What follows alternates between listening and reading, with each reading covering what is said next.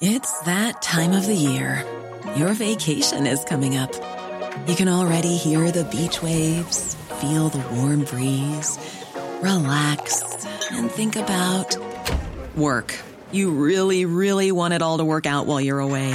Monday.com gives you and the team that peace of mind. When all work is on one platform and everyone's in sync, things just flow wherever you are. Tap the banner to go to Monday.com. There's never been a faster or easier way to start your weight loss journey than with PlushCare. PlushCare accepts most insurance plans and gives you online access to board-certified physicians who can prescribe FDA-approved weight loss medications like Wegovy and Zepbound for those who qualify. Take charge of your health and speak with a board-certified physician about a weight loss plan that's right for you. Get started today at plushcare.com slash weight loss. That's plushcare.com slash weight loss. plushcare.com slash weight loss. You're listening to C103's Cork Today podcast. Phone and text lines are currently closed as we welcome you along to the programme, hoping we find each and every one of you in very good form today. And of course, last night it was uh, announced that uh, Tina Turner had died at the age of uh, 83, described as the unstoppable singer and stage performer. She had, of course, teamed up with her husband, Ike Turner, and they had a very dramatic run of hit records and live shows. And that was uh, back into the 60s and into the 70s. And then, of course, we found out afterwards afterwards that she survived what could only be described as a, a horrifyingly abusive marriage to uh, Ike. But she triumphed. She got away from that marriage and she went on in middle age to have a mega superstar, uh, to become a mega superstar success story. Now, according to her family, she died on Tuesday. It was after a long illness and she died in her home near Zurich in uh, Switzerland. And she'd been living in Switzerland for a number of years. She actually became a Swiss citizen about a decade ago, but she was born in a very different world. She was born Anna Mae Bullock, and she was actually born in a segregated Tennessee hospital. As I say, it was a very, very different era and a very different time 83 years ago. Then she was physically battered, emotionally devastated, and financially ruined by her 20 year relationship with Ike uh, Turner. But she went on to become a superstar in her own right. And she was in her 40s at that stage. And that was at a time when most of her peers were on uh, the way down. And she decided to relaunch her career, and she did and successfully relaunched it, and then remained a top concert draw for many, many years afterward. Afterwards, she had admirers, everybody ranging from Beyonce uh, to Mick Jagger, and Tina Turner was one of the world's most successful entertainers. She was known for a core of pop rock and rhythm and blues. And she had favourites like Proud Mary, Nutbush City Limit, the wonderful River Deep, Mountain High. And then, of course, going up into the 80s when she had hits with like What's Love Got to Do with It, uh, We Don't Need Another Hero. And then, of course, that wonderful cover of the uh, of Al Green's Let's Stay Together. And then her trademarks, and she had so many trademarks. She had that growling um, voice that was just so unique to uh, Tina Turner. She had the bold smile. She had a really strong uh, cheekbone. She had a palette of wigs, and then it was the legs. For me, it was all about the legs. She had these wonderful, muscular, quick stepping uh, legs. And of course, she didn't shy away from showing them off, even as she moved on in age. She had wonderful legs, and by God, she was going to show them off. Now, it seems she sold more than a hundred and 50 million records worldwide. In her career, she won 12 Grammys. She was voted now along initially with Ike into the Rock and Roll Hall of Fame. That was in 1991. But then she was voted into the Rock and Roll Hall of Fame in her own right in 2021. She was also honoured at the Kennedy Centre in 2005 with Beyonce and Oprah Winfrey among those who praised her on that particular day. And of course, her life became the basis of a Broadway uh, musical, a HBO a documentary in 2021. And of course, there was also a film uh, made about her. And actually, I was, I was uh, reading a piece from uh, Tina Turner last night when she was asked about the movie, and she just said, you know, because obviously the movie dealt with that, you know, the, the physical and mental and emotional abuse that she suffered at the hands of Ike, that she actually found she couldn't watch the movie because it sort of just brought her back uh, to that time. And if you've read, she has written, um, she wrote, wrote, a wonderful autobiography, uh, Tina Turner, uh, My uh, Love uh, Story, and. Um, but she's written and spoken openly about what she went through at the hands of Ike uh, Turner. I mean, it was, you know, things like he would throw hot coffee in her face, he would choke her, he would beat her until her eyes were swollen shut, and then he'd rape her. And at, actually, at one show, he broke her, her jaw before she went on stage, but she still went on stage with a mouth full of blood. And she said anything and anyone could provoke him. And she then just really became uh, her punch bag. But then, and she lived through that and with that for some 20 years. And she admitted at the time that she was uh, both terrified of being with Ike Turner, but she was also terrified of being without him. And then she ended up uh, becoming a Buddhist, and she reckoned it was her Buddhist faith that gave her the strength to leave in the mid 70s. And she snuck away in the, the dead of the night with very, very little money and finally got away from him. And then it was believed that her career was uh, completely uh, over, uh, but it wasn't. Uh, firstly, at the end, uh, when, after she left him at the end of the 70s, she initially brought out a solo uh, album, but unfortunately that flopped. And then she was doing live shows, but they were mostly confined to the cabaret circuit. But what happened then was many famous famous rock stars are credited with helping to bring her back and put her back onto a worldwide stage. Rod Stewart, for example, he convinced her to sing Hot Legs with him on the Saturday Night Live show. And uh, Mick Jagger, who openly said he borrowed some of Tina Turner's onstage moves, he got her to sing Honky Tonk Woman with uh, during the Stones 1981-82 tier, uh, tour. And then there was a listening party for Let's Dance for David Bowie in 1983, and he told guests that Tina Turner was his favourite female singer, and all of that drew attention back on to. Tina Turner, and she then released Private Dancer, that album that came out in May of 1984. And really, it was that particular album that turned everything in favour of Tina Turner. That sold 8 million, million copies.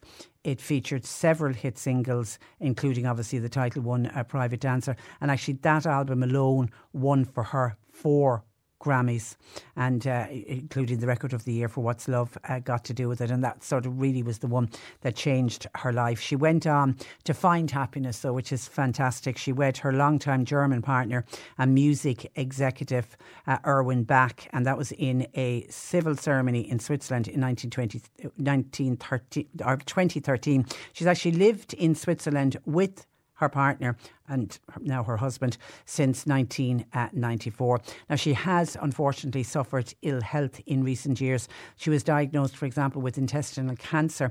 And then in 2016, she had to have a, a oh no, she got intestinal cancer in 2016, but then was the following year she needed to have a kidney uh, transplant. And in one of her autobiographies, she admitted that it was Bach, her husband, who saved her life because he donated one of his kidneys to her in uh, 2017. And there has been a huge outpouring of love and sadness by some of the great singers and actors all over the world. Uh, social media last night was awash with people sending condolences to Tina Turner's uh, family. But one that really caught my eye was the US singer and actress Bette Midler, who said, Our beloved Tina Turner has died from Nutbush to the top. She was an absolutely brilliant performer and an inspiration to all of us. And she finished her tweet with May flights of angels sing her to her rest. But if I know Tina, she'll be singing lead. And Heidi says, uh, Patricia, whenever he's talking about uh, Tina Turner, nobody seems to ever mention her role and part in Mad Max.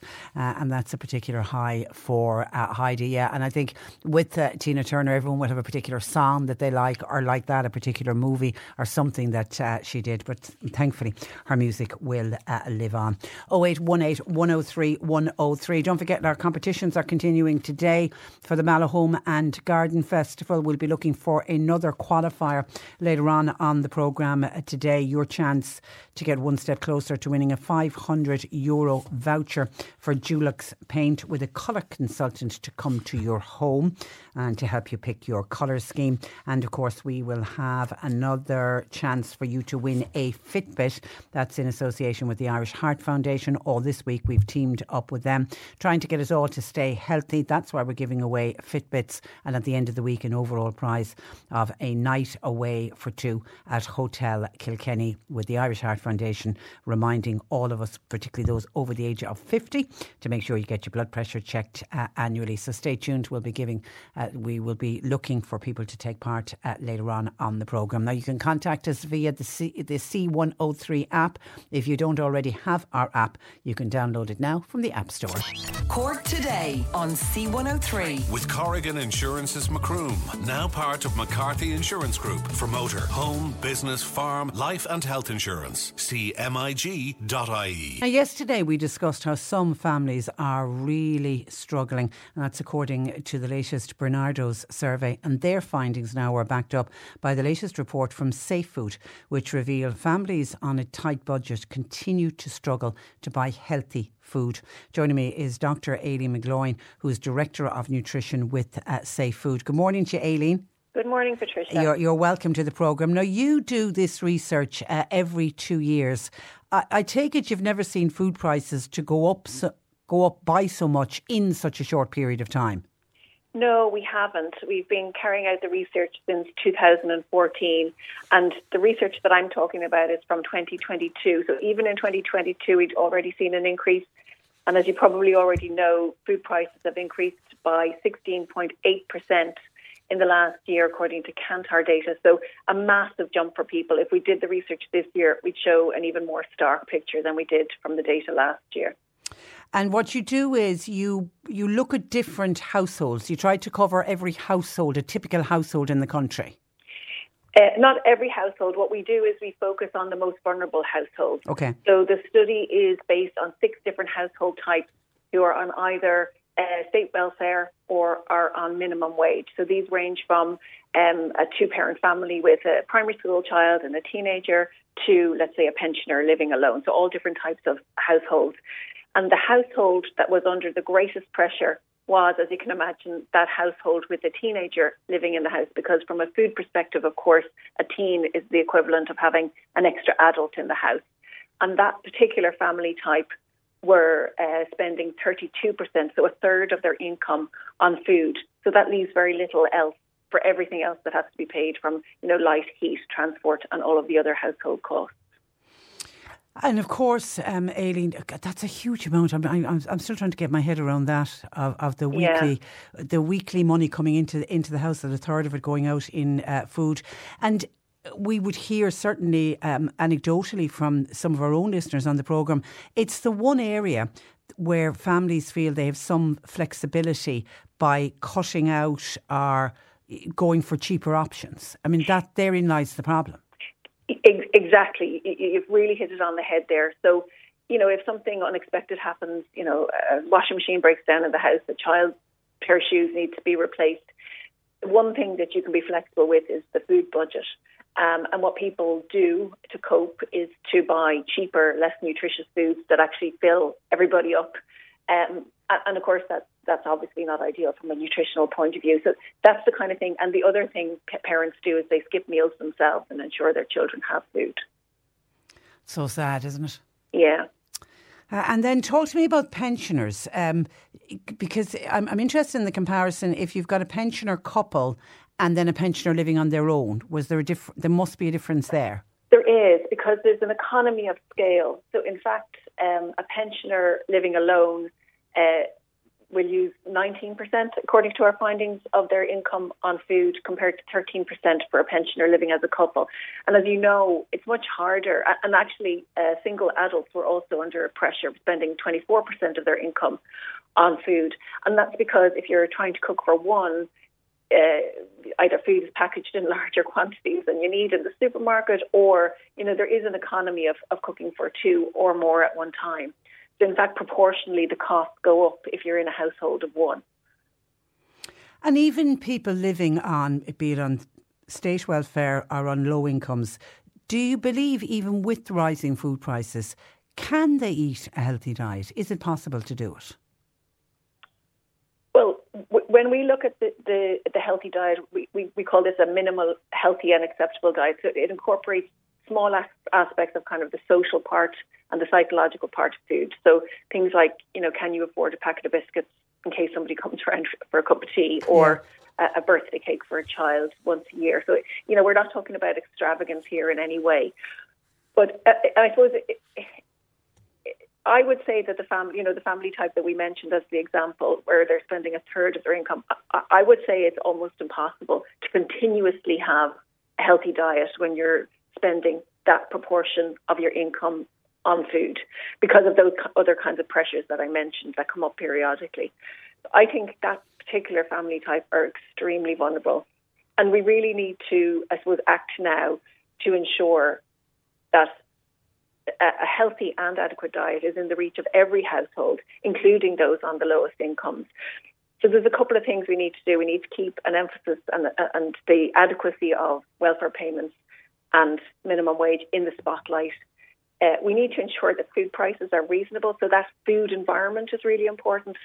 Um, most of the special offers in the supermarket are for unhealthy foods. We'd like to see a bigger emphasis on special offers for healthy food.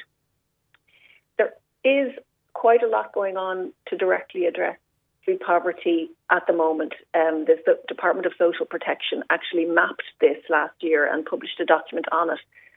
So I've worked in, in this area for quite a while, and, and I suppose there's more going on now. And just to give you a, a few examples, anything from nutritional standards for the preschool sector to uh, an increase in the reach of school meals to, to meals on wheels food banks, social supermarkets, and so on. So there's quite a lot going on, but it's also the most challenging environment that we've had for an awful long time. And in addition to that, uh, at Safe Food, we ourselves run 13 what we call community food initiatives throughout the island that focus on helping people build their capacity in relation to budgeting, uh, planning meals, shopping, uh, dealing with waste, and so on. So all of that is very helpful but we just need to keep this centre stage because it is such a challenging environment at the moment. Yeah, yesterday we uh, we happened to touch on the subject of um, obesity, and we know we've got a rising obesity problem in this country. Would you be fearful that unhealthy diets can and does lead to obesity issues? Uh, y- yes, absolutely. And you know, one of the predictors, the, the, the strongest predictors of body weight is your income and also where you were born. So people who are living in food poverty or, or vulnerable to food poverty are also vulnerable to becoming overweight and obese. And that's because of the point that you, you brought up earlier that, you know, if you're uh, buying food that's high in calories, i.e., will fill you up, um, but not provide you with the nutrition that you need, you're much more likely to become overweight and obese. So it's it's kind of a, a vicious circle, if you like. Um, and these two issues are, are very much related. Maybe not intuitively to some people, but food poverty and uh, and risk of, of becoming more overweight and obese are, are, are, are go hand in hand. Okay, and say, as you say, your study was conducted in 2022. So, with prices not coming down, I mean, I know we're seeing some of the staples coming down a little bit. But this situation is going to get worse, isn't it, Aileen? Yeah, it, I would think that inflation is slowing a little bit, but you know, you mentioned the, the cost of staples there. So milk has gone up by 24%, eggs have gone up by 18.3%. So, you know, even the most basic of foods that you would have in any uh, shopping basket have gone up dramatically. I know there are some attempts to bring them back down, and we would certainly welcome those, but they really have risen um, I suppose, uh, exponentially in the last 18 months. we'd like to see a halt to that. Okay, so say all of us. Aileen, we leave it there. Thank you for that and thanks for joining us on the programme. We are welcome. Thank you. Thank you very much. And of course, they, uh, Safe Food have a wonderful website, site, uh, safefood.ie, if you want to check out more of the various uh, research that they do. But that's Dr. Aileen McGloin, who is the Director of Nutrition with Safe Food. 0818 103 103. I can see some people commenting on uh, Tina Turner when I mentioned when I started the programme by we couldn't start any other way but mentioning now the late great uh, Tina Turner. Uh, Jim says, uh, Patricia, very sad news about uh, Tina Turner's passing. Terry Prone was on TV this morning talking about Tina Turner. And she said that when she was personal advisor to Charlie Haughey for one of the Fianna Fáil Ard Fheises, Terry Prone decided that they would play simply the best, the song. And she said it really got the crowd going and it got them, the crowd going so much. They were all up on their feet dancing and cheering. And they were dancing and cheering for so long and in such good form, listening to Tina Turner's song, that it, it delayed the Ard Fheis by 10 minutes and they missed the slot on the 9 o'clock uh, news. It just showed how electric her songs uh, were. Uh, and yet, says Jim, there was other journalists at the time said they should have played Private Dancer for Charlie Haughey instead of Simply the Best. And here's a lovely memory to do with Tina Turner from Anne Marie in Whelan to say, uh, Trish, just would like to start by saying, may Tina Turner rest in peace. We have a very special family memory linked to Tina Turner. We lost our very lovely sister, Catherine, who we called Kath to breast cancer in 2002. Now, we had the privilege of caring for our sister at home as Kath was one of 12 children. Near her end in her final days, every day she used to ask to dance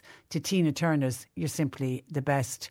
Two, if not three of us, used to have to hold her up, particularly in the latter days. We really loved our sister and we really loved how Tina Turner allowed us to express that love through song and dance to Kath. May they both and all our loved ones have many great gigs in heaven going forward. Thanking you, and that's that's a lovely, lovely text. Thank you for that, and that's from Anne Marie in Moylan. Now, Cork County Council has agreed to write to the Minister for Health, Stephen Donnelly, stressing the need for e-cigarettes to be banned in the workplace. The motion was proposed by Fine Gael Councillor Liam Madden, who joins me to explain why. Good morning to you, Liam.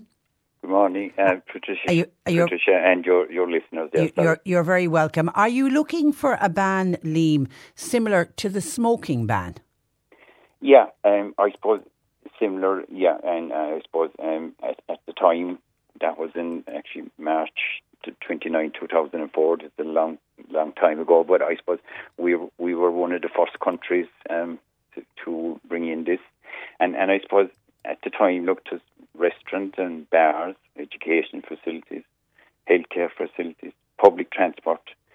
And I suppose um, over the last few years, I suppose, uh, with um, e-cigarettes and the vaping, um, certain places, um, you know, it's creeping in. There's more people starting to even come into bars. Um, and there, there seem to be, you know, you might have a couple of years ago you were one or two. Now it's, it's it's four or five, and you know, and they're they're actually some bars are won't allow you, but other places there is no restriction, so they're not actually even going out to the smoking area. To, yeah, because so, you, you you will see some indoor ven- venues that would clearly have signs saying uh, no vaping, uh, but it's an ind- because it isn't in law it's an individual choice, isn't it, for the owners it, of establishments? It, it, it is at present, and and and I suppose look, um, uh, Australia is, is actually taking a lead now in, in, in banning in, in, in, in public places as well, and you know, and the sale of them as well. Um, but look, what what my my motion was about was look to to them similar to um, cigarettes, um, not not banning um, vaping, you know, and, and so forth. But and I suppose the sale of them then as well, we, we have another problem there because look, they're they're being sold individually as well, and and the environment, the problem, and I suppose the big problem at present. Um, I do a good bit of walking myself, and the, the disposal of them they're being disposed out out of cars out onto the road, and you, people when they're picking up rubbish, they're picking up vapes now, which is uh, another well, I know if you speak to any tidy towns groups, they will tell you in the last probably couple of years or so they've started to notice that. And I mean, it's when you break down these, these are the disposable e-cigarettes, the disposable uh, vapes. I mean, there's actually a little battery inside in those. There's a huge environmental problem Yeah. with them just being thrown on the side of the road or, you know, dumped somewhere. Yeah, and, and I suppose, look, that's an added problem. And, and I suppose, look, even if you take the, the ban on, on cigarettes, you know, um, it, it, what, what it has achieved and what it has done. But, but even the, the vaping now, I, I noticed that if you go to events, sporting events, even they're outdoors, and you be take, for instance, racing on stand, I, I've noticed lately that more and more young people are vaping as well, which is, uh, I know that there is um, here in there's a bill going through there that 16 to 18 year olds you have to be 18 to be able to. Yeah, that's that that that piece of legislation isn't in yet. No, No. it's not. It's And, not. and I spoke earlier this week with uh, a youth project that's based in the west of Ireland, and it was just looking at uh, young people and their drinking and cannabis use and smoking, etc. And the and it's a survey that's done every two years. And this is the third survey. And the one thing that really stood out in that survey was the amount of young people who have taken up vape, vaping. And that is a real concern. Yeah, and, and I suppose there, there yesterday morning it was on Claire Byrne as well on, on radio in relation to the psychology expert on there, Dr. David Coleman, which would be well known, and he he expressed the concerns, I suppose, um, what you know. So you okay, some of these products contain nicotine, but the after effects and what what it can, and I suppose what, what I'm trying to is, is look that if the bill that's gone through at present, if there could be an addition added for, in relation to because if we don't do it now, we'd be we'd better to do it sooner rather than later because we'd be there in a few years' time otherwise, and we'd be saying why why didn't we not ban these? uh, Yeah, it's it's kind of like when you look back when cigarettes first came in and nobody knew the health implications Yeah. of them and should, there was TV adverts and it was the sexiest and the coolest thing uh, to be smoking at the time and then it took a large number of years for them to realise these are very bad for people's health and I suppose the real fear factor with vaping and e-cigarettes we're not really going to know for probably 10, 15, 20 years the damage that they may be doing. Yeah, and I think that's that's the big problem. But like we could alleviate some of that, like if if we look if we, if we do bring in the the ban in relation to public places, I, I think that's that's um it's it's not a big ask, but it, it, it can you know it, we, we we might say in a few years time what it what it did achieve, you know, and and and we can see look the effects of what what smoking has achieved, and and I suppose when we brought that in two thousand and four. I remember being in Australia, and, and the big thing that was being talked about that time was Ireland and the smoking and the plastic bag. You know, they were- yeah. we, so we, we, yeah, we've led the way. We, Yeah. we certainly have led the way. And I was reading a report out uh, from the BBC uh, yesterday, and this was to do with vapes that were collected at a secondary school in the uh, UK, and they took them away for testing. And they couldn't believe when they looked at these vapes, they were vapes that had been confiscated by uh, secondary school pu- pupils. It showed the high levels of lead and uh, nickel, and they were saying that the young people who had been smoking them were inhaling more than twice the daily safe amount of lead and nine times the safe amount of uh, nickel. Uh, so you know, eh, you know, the, even the World Health Organization are saying high levels of lead exposure in children can affect the, the central nervous system. It can affect uh, brain development. So the young people that are taking it up have no idea of the dangers and what they're doing for their future health. Yeah, and, and I suppose, look, it, it, it, I suppose with the young people present, I, I think there's a thing out there, look, it's cool to be, um, you know, using the e- e-cigarettes, you know, it, it's cool to be vaping. I think that's a kind of a, a thing out there, and it's it's it's alarming, I suppose. But I suppose the sale of them as well is going to be, um, you know, I, I, I know that the, the law in Australia is that you'll only be able to get them in farms. So it- And you it- need it- a, in Australia, you need a prescription You from, need a from a doctor. Yeah, yeah. And actually, if you're if you're found in possession of them in Australia, you you and you don't have a prescription, you can be fined.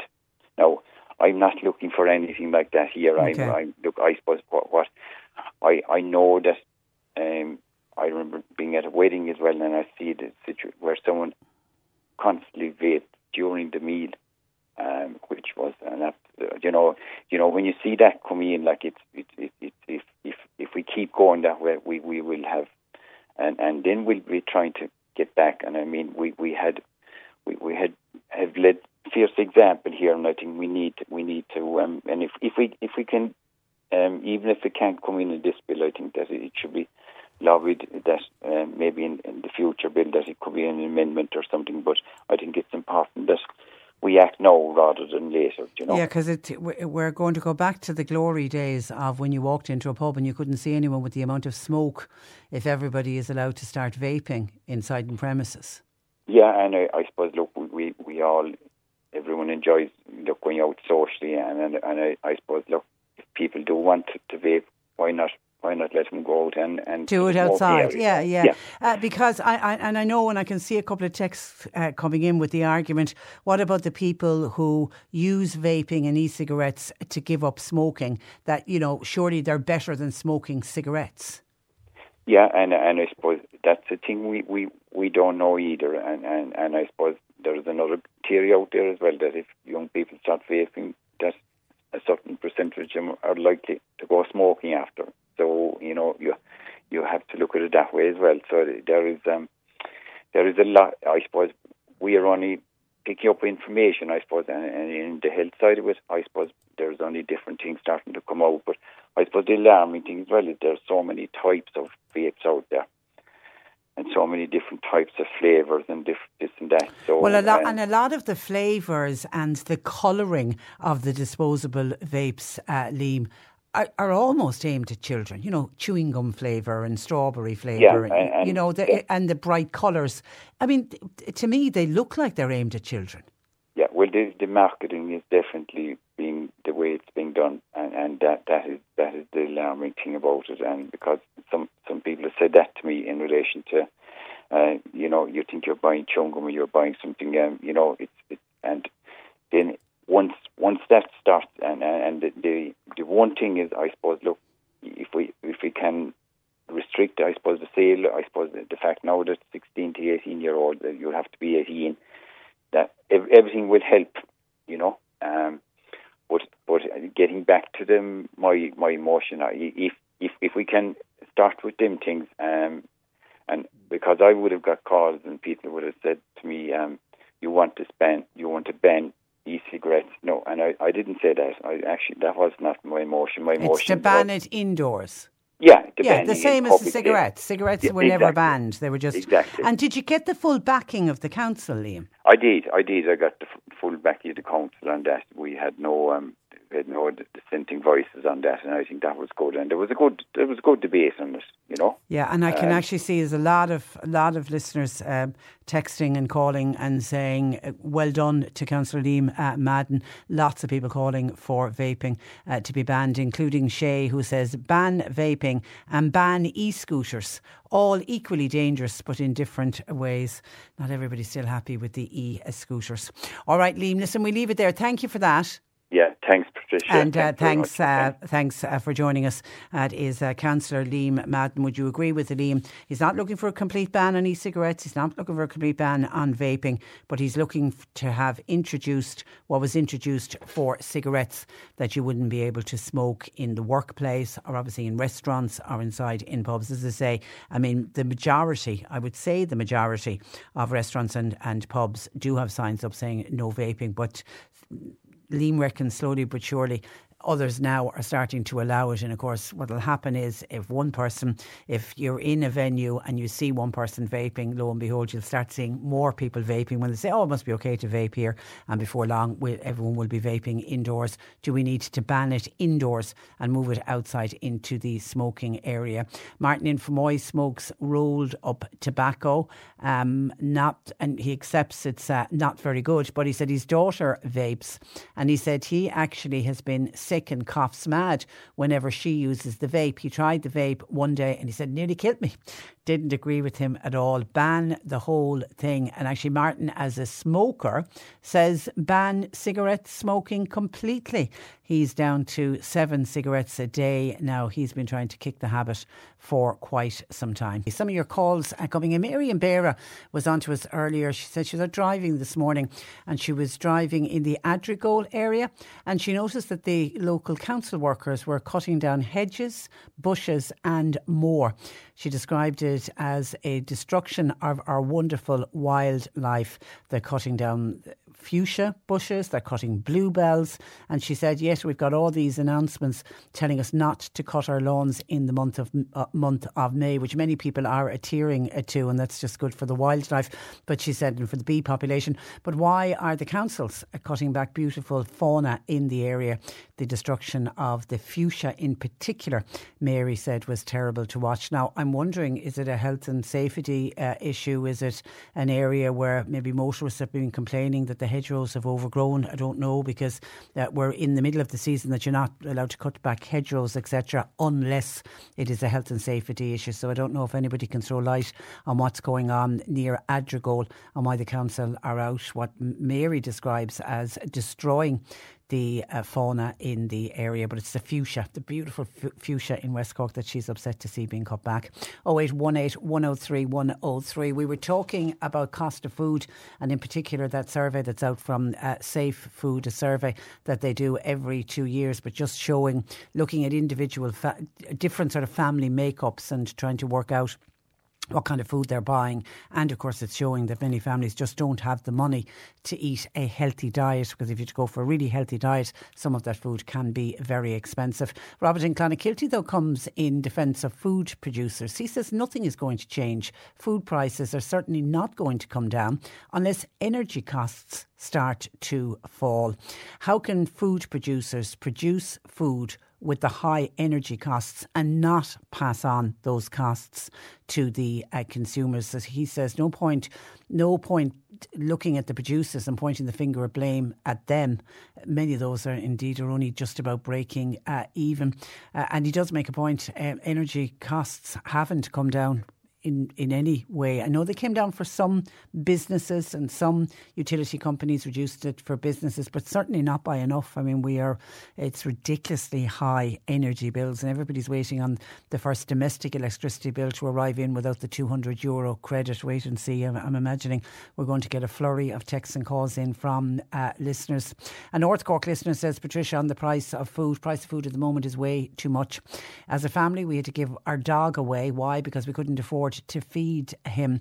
There are times when we can barely feed ourselves. Monday and Tuesdays are the toughest days. Some Mondays and Tuesdays we only have tea and bread. This is no way to live. This North Cork listener said it's a sad state for affairs that our government are letting this uh, happen, or the government will say they're trying to do everything that they can uh, to help. But it saddens me to hear you say you had to give up your dog, but you, you're, you're not on your own. There's others that have had to do that as well, and that's a very, very hard decision to make. And to hear you say when only got bread and tea on a Monday and Tuesday, you obviously get paid on a Wednesday and you can restock up again. And I, I, know it's difficult for people, but there are many wonderful charities out there, charities that are giving out food hampers and will give out food hampers, particularly like that, for Mondays and Tuesdays to tide you over until you get your money so that you can buy food again. So please reach out. I don't know where in North Cork you're texting us from, but I guarantee you there will be a local Vincent de Paul Society. There could be uh, one of the, the food groups in the area, one of the Feed Cork groups in your area that hand out hampers, and they do it very discreetly and very quietly. Uh, so please reach out because nobody should be trying to survive on tea and bread for 48 hours while you're waiting for your money uh, to come in. 0818 103 103. And then a pensioner, because one of the studies, one of the family groups that Safe Food looked at, they looked at a pensioner, a couple, two pensioners living together, and then they looked at a single pensioner and trying to compare how they were coping at the moment with the rising cost of uh, living. And this is a two two a two household pensioner household. Uh, once we get up in the morning, our cost of living starts with electricity, then food. We can't buy fresh food and vegetables. Firstly, there's the cost, and uh, and often the quantity is simply too much for both of us. Buy one, get one free, that certainly is not for us. I find now it's actually cheaper to buy pre prepared meals. You've got no waste or no bin charges. We are very hard pressed at the moment. We worked all of our years self employed. We had to sell up. We, I was a bar owner, very unhealthy environment. As my wife also worked in the business while rearing our two children, there wasn't enough income coming into the bar to give her a wage, but that was very much the norm at the time. When I got my pension, it was like winning the jackpot. I finally had a weekly income that we could live on for the first time in 50 years. Now, the cost of living is sliding me back to those old days again. It's disgraceful. It looks like the fat cats are getting fatter, and pensioners, we are barely surviving. There's no luxuries, there's no outings. To be honest, I prefer to stay at home because by staying at home, I'm not tempted to buy something that I simply cannot afford. Isn't that really sad? And that's that's a double pension household.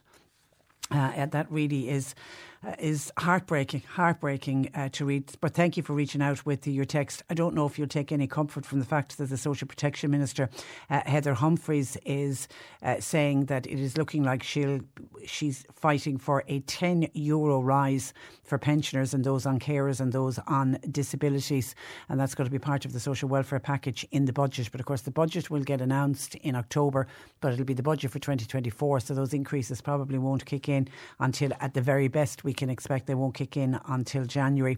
I don't know if 10 euro, and I was in a double pension, will that be 20 euro extra you'll get? I don't know if that's going to make uh, much of a difference uh, to you. Last year it was a 12 euro across the board uh, rise that was rolled out, but of course it was also rolled out there was a number of lump sum payments as well to try to help with the cost of living.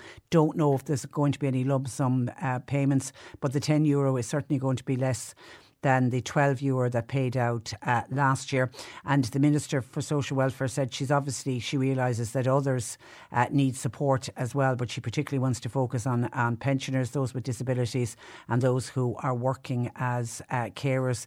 So I don't know if she's already intimating that while she'll get 10 euro for the pensioners, the carers, and the disability allowance, everybody else on social welfare then will get less. Will we, will we be back to the, the fiver um, a week? Now, if she does managed to get that across the line, a 10 euro increase in the state pension would cost the state 377 million extra each uh, year. But that 10 euro is far short of the 20 euro increase that a number of organisations are already lobbying for ahead of the budget. I mean, people like Age Action on behalf of pensioners, they're looking for uh, 20 euro. And I know the National Disability Authority, they're also looking for an extra 20 euro. And that's. Uh, Heather Humphreys is saying it'll be half of that. So, as I say, I don't know to that particular listener if that'll give you any uh, comfort at all. 0818 103 103. And then Michael's on about a completely different issue. This is the issue and the suggestion of flotels. Michael says the notion of flotels on the River Liffey is just another branch of insanity. There are plenty of empty hotels all over the country that could be rolled out pretty instantly for asylum seekers. There's plenty of vacant dance halls, warehouses, empty houses throughout the length and breadth of the country. How much more of this, trying to pack as many people into the capital city, can we take? On this budget windfall and the money, the money that's rolling in from the corporate tax. I still maintain that the two most important things that should be done with any excess money that the government has is to assist the middle income with tax assistance, and then money needs to go to rural infrastructure. That is most important. Without that, we are going nowhere and never will. Well, we, we've already this week spoken about it was the three Fine Gael um, junior ministers who came out this week. Who was it Jennifer Carroll, Jennifer Carroll MacNeill, Martin Heydon, and uh, Peter Burke? They did a, a, news one of these news op pieces on the paper, and they were saying that that squeezed middle, uh, sh- and I'm assuming that's who you're talking about, Michael, that they should get at least a thousand euro uh, extra into their pockets after tax, a thousand euro, and that they're pushing for the government that they're a part of to start looking at the income tax and looking at the income tax for the squeezed uh, middle. But they're Fine Gael backbenchers, and I know there was a lot of criticism, including from the Taoiseach, uh, Micheál Martin, and he strongly uh, criticised them. And it looks like already uh, we have them, they're all kind of tentatively looking towards the next election. So it looks like even within the government parties, there's already kite flying going on, and who's going to say, well, we pushed that across the line and the other party uh, didn't. But uh, so it, yes, it has been mooted. But just on your the flotels that you're uh, talking about, they're not just for Dublin because I know I was reading a piece during the week that the government they're going out to tender now for these so-called uh, flotels. The tenders will go out later this su- summer, and the whole idea is is to try to secure much-needed accommodation space, particularly for asylum seekers. The Department of Equality has confirmed that it intends to publish a request for tender-seeking floating accommodation for the international protection applicants, and that's followed detailed investigation and analysis of their use by officials. And I'm assuming they've looked to other countries because other countries successfully have used these what are called flotels, floating accommodation. So obviously Ireland are saying, well, if other countries can do it, they work well. Why can't we uh, use them? Now, what we don't know at this stage is the exact details of where the flotels will be uh, but there has been talks that there will be some will be in Dublin. There's suggestions some will be in Cork. I think Galway has also been uh, mentioned. And actually, just last weekend, the Sunday Independent revealed that the department repeatedly turned down several offers of cruise ships, cruise ships that are no longer being used and they turned them down to accommodate thousands of refugees last year. But a reassessment of the proposal has now come, and obviously that's in the wake of what is an unprecedented accommodation uh, crisis. And we know we have refugees and asylum seekers who are continuing to sleep on our streets. Up to, I think it was about Tuesday, the numbers um, sleeping on the streets was at 199. I mean, that was down, it was 550 at one stage, but 199 people sleeping on the streets is still uh, too many. Uh, the Taoiseach Leo Varadkar this week told, uh, uh, speaking in the Dáil, says that the country is facing a major refugee crisis and it's struggling to deal with the numbers of arrivals. Uh, he says, We know he said we would have seen most years between three and four thousand people who would have arrived in Ireland looking for protection. But obviously, because of those fleeing the war in Ukraine in the past year, closer to hundred thousand have come here either to, from Ukraine, and then there's a large number of people seeking international protection, and that's from other parts of Europe and outside of Europe. And obviously, the government are struggling to cope with that numbers uh, coming in. The Integration Minister Roger O'Gorman confirmed the government is continuing is considering these flotels as one way to help ease the strain. And he said he has um, looked, he's looking at all the options, and he has to look at all of the options given the uh, crisis. So I don't know, uh, Michael, from your text, are you saying? Are you against just against the flotels being put in Dublin because as a capital, you know, they are packed. There's, you know, a third of the country live in the capital uh, city. So if they're going to go with the flotels, then put them in other parts of the country instead. 0818 103 103. John Paul's taking your calls. You can text or WhatsApp to 0862 103 103. C103 Jobs. Shout out for carpenters that wanted to work in Clonakilty. You, you must have your own tools and you need to have experience with first and second fix. You need to have a safe pass, manual handling, and abrasive wheels. Um, you I don't have details. If you go to our uh, job link online, you'll get the details there. CE scheme um, is available in Milford, Dromina, and Freemount. You need to email Evelyn O'Keefe at dvalley.ie. A HGV driver is required for Kelco Transport in Mill Street. Apply to Shane at 087 7730837. And a full time accounts administrator is required at Amberley Nursing Home that's in Fermoy. Full time position. Job does come with an immediate start. You can call Amberley on 025 409 00. You'll find all the details and many, many more job opportunities by going online now. Just go to c103.ie forward slash jobs for more. This is C103. Cork today on C103. With Corrigan Insurance's Macroom, now part of McCarthy Insurance Group for motor, home, business, farm, life and health insurance. CMIG.ie. The Children's Minister Roderick O'Gorman announced the appointment of a director who will oversee the excavation of the Tuam Mother and Baby Home. To discuss uh, what is expected to happen, I'm joined by historian and long-time activist on behalf of victims and survivors of the home, and that's the wonderful Catherine Corless. Uh, good morning to you, Catherine. Hello, Patricia. Thank Oh, you for that lovely introduction. Well, it's always great uh, to talk uh, talk to you because, of course, you were the one who uncovered the remains back in 2014. Did you That's ever right. expect that it would take this long to begin the work?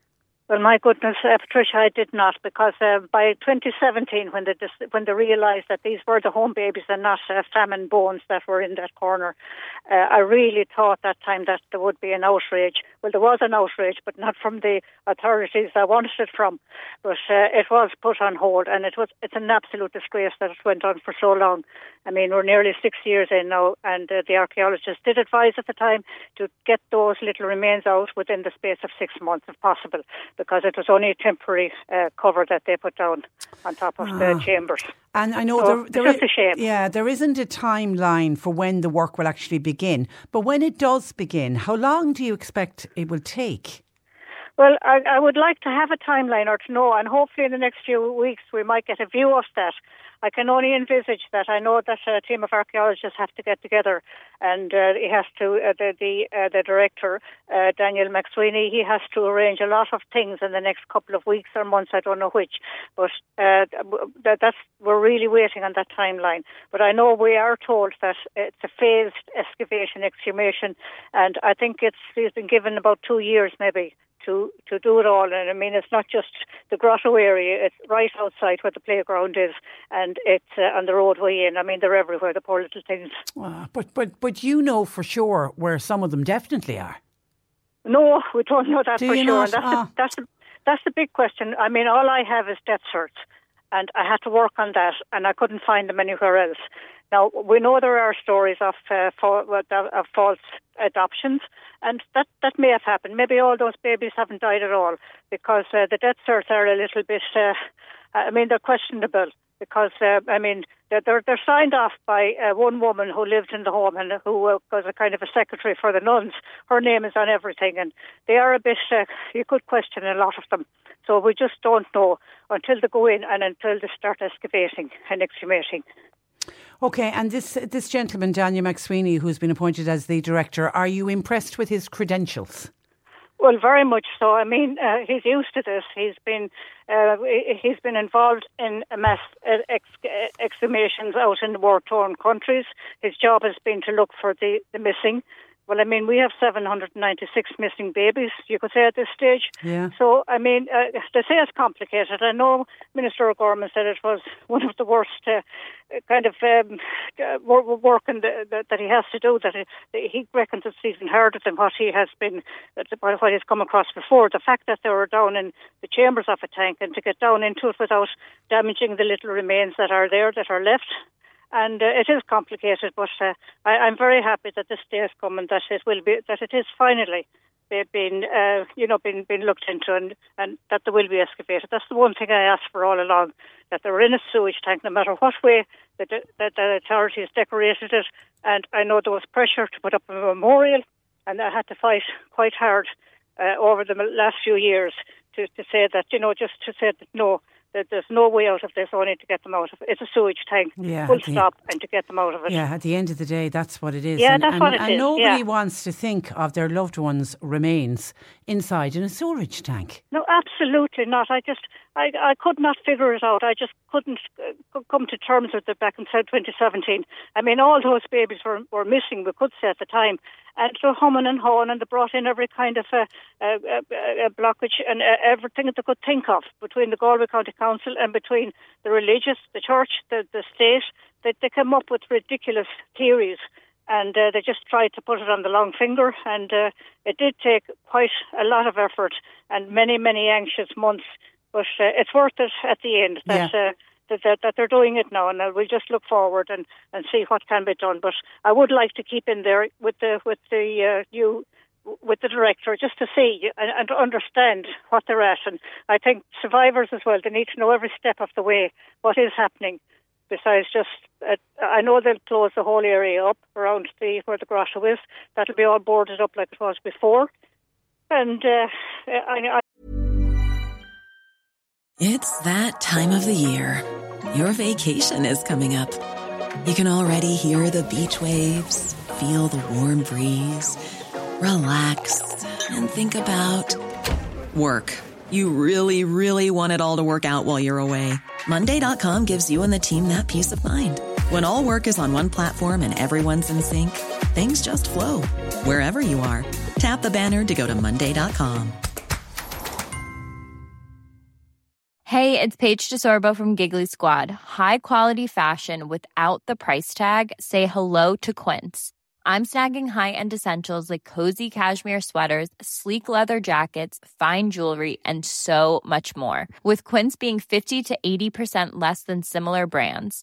And they partner with factories that prioritize safe, ethical, and responsible manufacturing. I love that. Luxury quality within reach. Go to quince.com slash style to get free shipping and 365 day returns on your next order. Quince.com slash style. Millions of people have lost weight with personalized plans from Noom, like Evan, who can't stand salads and still lost 50 pounds. Salads, generally, for most people, are the easy button, right? For me, that wasn't an option. I never really was a salad guy. That's just not who I am. But Noom worked for me. Get your personalized plan today at Noom.com. Real Noom user compensated to provide their story. In four weeks, the typical Noom user can expect to lose one to two pounds per week. Individual results may vary. I know, but uh, the uh, survivors should be informed because uh, Well, God can knows imagine that. Yeah. we, we've had enough secrecy, we've had enough lies yes. in connection exactly. with mother and baby homes. They need they need to be very upfront. It, it it struck me when I was when I was thinking about you, you coming on the program today, uh, Catherine, Yeah. and I was thinking about these babies. You know, particularly the ones in the storage tank. Yeah. Do you ever stop and reflect uh, as to who made that decision and how many people at the time knew that that's what they were doing with little babies' remains, putting it into a sewage tank? Well, I know. Well, first of all, um, well, the sisters knew. It, uh, they must have come up with the idea. And the Galway County Council own all that site. They, I mean, before the sisters moved it in at all, it was always in the hands of the uh, of the, the, the guardians of the poor when the workhouse was there, and then that transferred into the Galway County Council. I mean, they knew well. Those, those, they, they were calling to the home every three months to check the ledgers. Uh, the, the health board and the Galway County Council at the time. So uh, they would have known that those babies dying, and uh, and as well as that, there was a a, a doctor uh, appointed as well, just to, to, to oversee the home. Uh, he would have known, and uh, I mean, anyone who called there, uh, surely to goodness, people, a lot of people must have known that so so many babies were dying, and we knew they weren't in the Tuam graveyard, which is just across the road, because there was no sign, there was no sign of a hearse or coffins or in, nothing. And a lot of uh, a lot of the ordinary people were shocked at the time because I mean they, they didn't know they saw nothing happening. So it was just a cruel kind of a, a hidden kind of a, a secret between themselves. It was a con- they all con- they all kind of got together and just got, came up with the idea. That's that's my estimation anyway. That's It's the way I see it's it. the utter disrespect and, and just the cruelty of it uh, of it all, especially because as a nation, Yeah. we are you know we are so good at respecting our Yeah. dead our, our dead exactly. that I, well, that I was just, my point. yeah. I just I can't I can't get into it. I remember reading Yeah. a, a famine piece out. Uh, I think it was down in Bantry of Yeah. uh, a woman, God help her, and she'd lost so many of her children.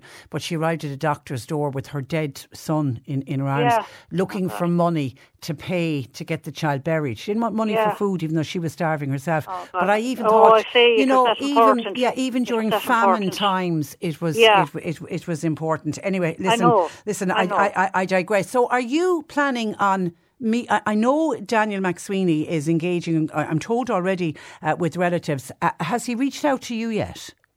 Uh, he, uh, well, uh, I know um, I did request from Minister O'Gorman, and he has been helpful. Now, Roger O'Gorman has been very helpful and uh, true to his word. I must say that now, compared to many other other ministers I'd have been in touch with, but, but uh, no, he was true to his word, and he he sa- he would let me know if if it wasn't happening this week, it would happen the following week, that kind of thing, you know. Okay, great, And uh, he didn't fob me off like like I, I've been fobbed off so much over the years.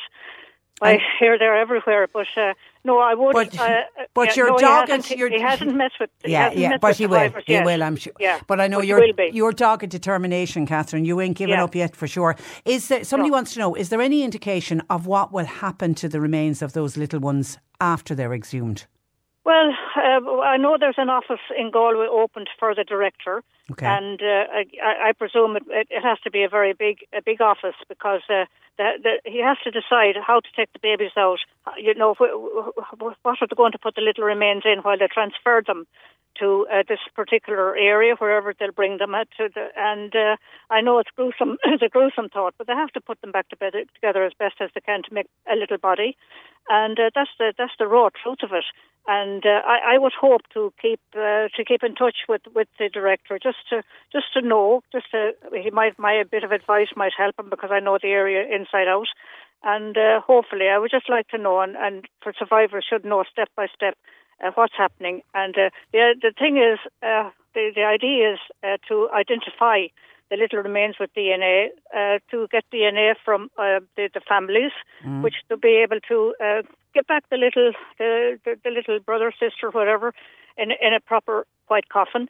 And uh, it's up to them to decide. Then, do they want to? I'm sure they would want them back with the, wherever they're. and they can they're, bur- yeah, they can Yeah, bury them of with course. their bury them with their own people. Absolutely, that's the Yeah. whole idea. That's what they want. That's what they asked for, and that's what I campaigned for. And many what, years. what did you make, by the way, also of the appointment of uh, Sheila Noonan? Now, I would have spoken to Sheila Noonan many times on the programme when she was the General Secretary of the Mm. She's a, she's a great woman. She's now to lead the negotiations with the religious bodies. That's Mm. in relation to contributions for the redress scheme. Are, are you pleased with that? Oh, absolutely. But I mean to say, uh, what uh, it, it, I thought with all the apologies and everything.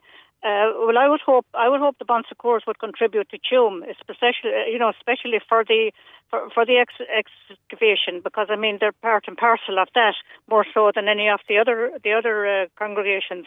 But uh, as regards the redress, yes, and I mean you'd imagine that they all apologised and that they would just come forward and say what can how can we help, uh, what can we contribute, but that doesn't happen. It's it's a shame that uh, more money has to go into getting an advisory, getting a getting a go between, just just to um, get the money out of these religious people, and it's it's a shame because I mean there's no there's no such thing as uh, they're they're well able to afford it at this stage.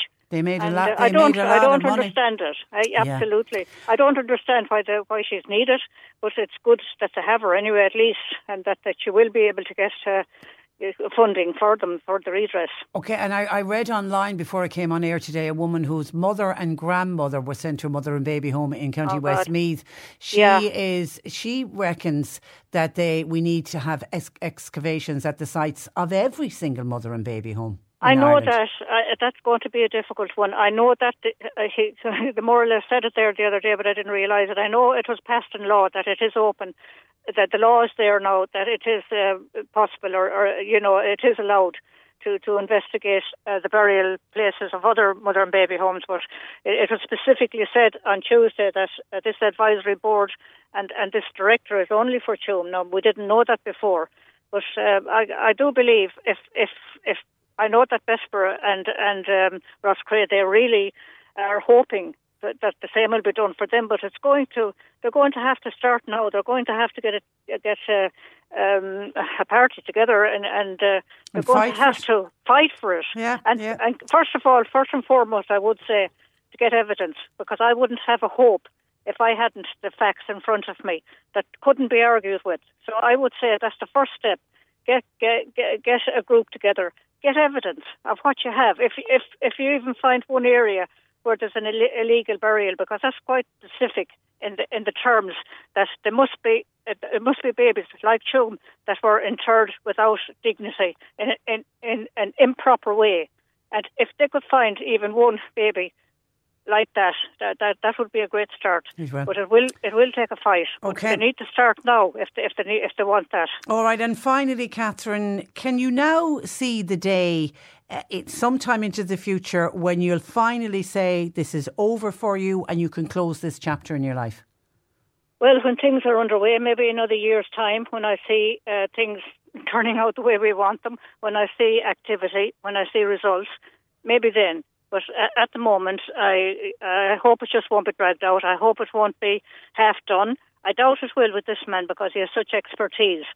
And uh, we can only hope and hope for the best with that. Okay. And uh, time will tell, and, and just we will just I, I would hope to just uh, watch the movements and just keep in touch with okay. them. Okay, and we'll keep in contact with you, Catherine. Pleasure Do as indeed, always. thank you. Thanks a yes. million for talking to us. Good morning okay, to you. Bye bye. bye. That is the absolutely inspiring and amazing uh, Catherine Cor- Corless uh, from uh.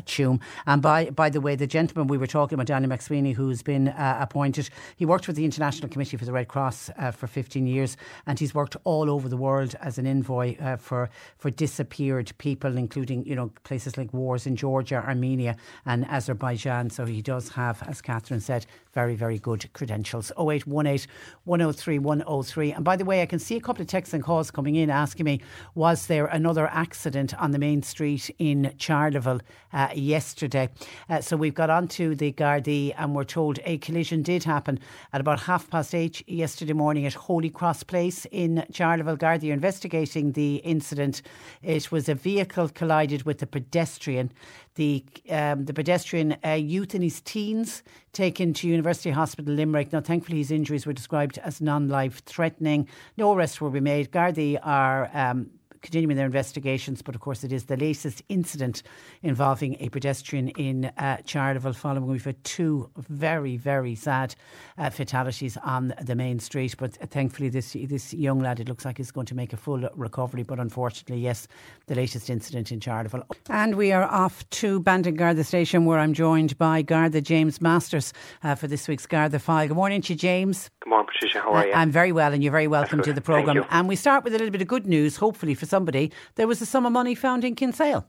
Yes, that's correct, Patricia. Um, on Monday, the 15th of May, um, late in the evening, a wallet was handed into Kinsale Guard Station by uh, a member of the public, Patricia.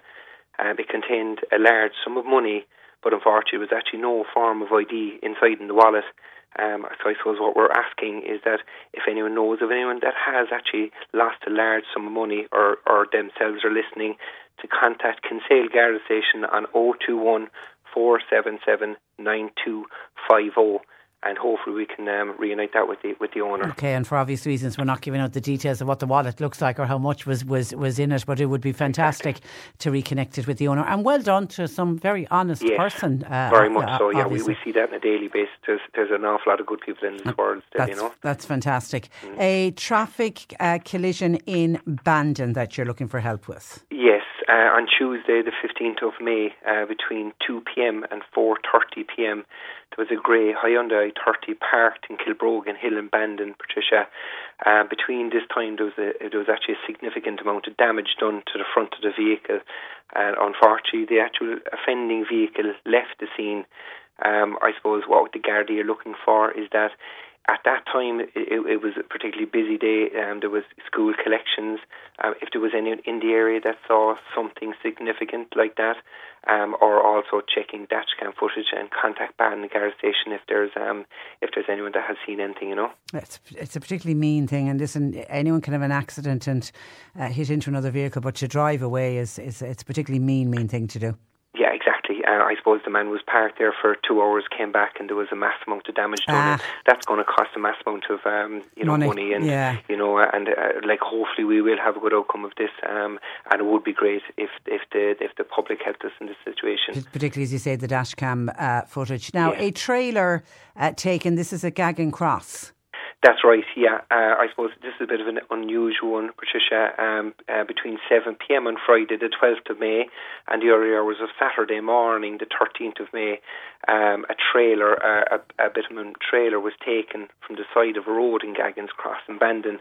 Um, now, this particular trailer is wine in colour, and there's a red gas bottle attached with it. Now, that could be since uh, replaced. And also, there's a Ward and Burke um, sticker on the back. Again, that could easily be taken off as well. I suppose it is a very distinctive piece of equipment and it's an expensive piece of equipment. And what we would ask really, Patricia, is that, you know, it'll only apply to a certain amount of people. Eh, it may be people that are in the tarmac trade, could get offered this over the next couple of weeks to buy, and um, if they do, maybe contact Bandon Garda Station with information if, if possible. Okay, and somebody may have seen something that at the Yeah. time didn't stand out as unusual, but now reflecting things, yeah, it could be. And again, yeah, yeah, dash cam very footage. distinctive. Exactly, that's exactly it. Um, like it is very distinctive wine in colour, and it's not something that you'd see maybe being told every day of the week either. So, um, so as I said, it could just trigger off someone thinking about that, and more importantly, the people that are in the tarmac trade could have seen this, or maybe have been offered it over the last couple of weeks. Um, to contact Bandon Garda Station here with any information would be great. Okay, a couple of burglaries in the Bandon uh, district. Yes, I, I suppose since my, my colleague Sergeant McCarthy has been on the air two weeks ago, um, we've had two burglaries in the Bandon district. Um, although actually Gardaí have identified two suspects uh, in this case, and, and the investigation is progressing well, it's just worth pointing out um, that the houses that are actually tagged at the time weren't locked, Patricia.